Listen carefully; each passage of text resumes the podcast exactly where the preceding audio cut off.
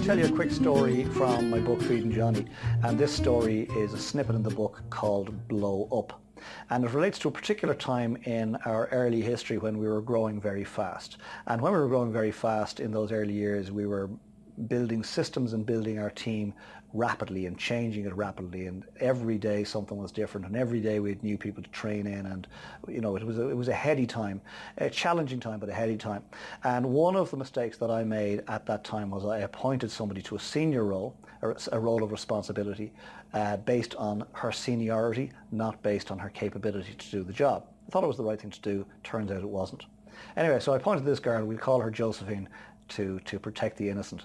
Uh, I, I appointed Josephine to the role of uh, head of our kitchen team, and she was responsible to make sure we produced all the sandwiches on time, in full, safely, etc. And she had a whole team of people to help her. But the team was growing rapidly, and the numbers of sandwiches we required to produce was growing rapidly as well.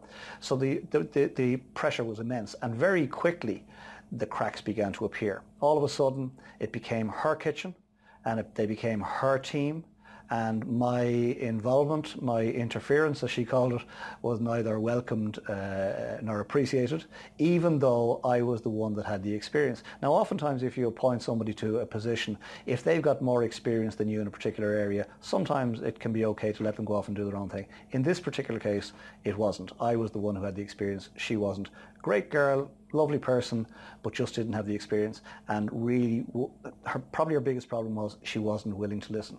So eventually one day I realized this place, this was heading uh, to a point of disaster and I decided to call a halt. And I called her into my office mid-production one day and I said, okay, sorry to say this, but it has to change and it has to change now. And effective immediately, I need you to go back in and run the kitchen in the way I'm about to tell you.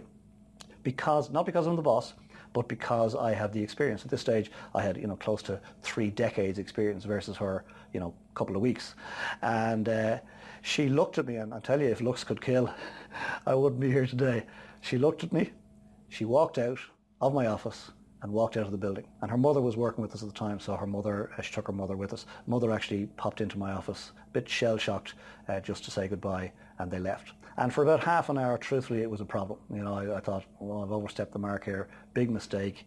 My mistake, she paid the price. But I also had a business to run. I had to recover quickly. So I uh, went in with one of my other uh, colleagues uh, into the kitchen and called an impromptu staff meeting called a halt to production and spoke for about 10 minutes about what had happened, uh, wished Josephine all the best, but really and truthfully at that moment now I needed somebody to step up and give me a hand. And I remember it was like a, a sea of white coats parted and this uh, young lady popped her head out and said, I'd like to help. Her name was Magda, and I'm delighted to say that we recovered the situation. And Magda then went on to have a whole career in Carambola over the years uh, in the area of purchasing. So what looked like a problem at the time turned out to be a blessing all round uh, in the end. Not an easy time, uh, not an easy call for me to make, but the right call for the business.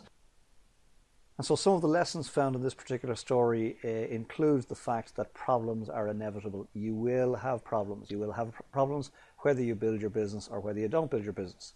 Uh, so long as you're above ground, you will have problems. The second lesson in this is that you will make mistakes. We all make mistakes. Mistakes are inevitable. As my parents used to say, uh, the man or the woman that never made a mistake made nothing.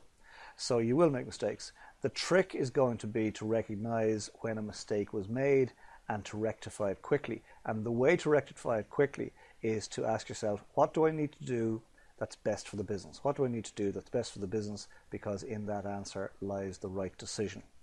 And then you need to fix it, fix it quickly, and move on. Crucial that you move on without looking back over your shoulder. Delighted to say there was a happy ending to this particular story. I met Josephine sometime later I met her at the airport, and uh, truthfully, for a while, our eyes darted back and forth. We weren't sure what to do. Finally, we simply hugged, asked each other how we were. I asked how her mother was. We wished each other well and got on with our lives. Cheers.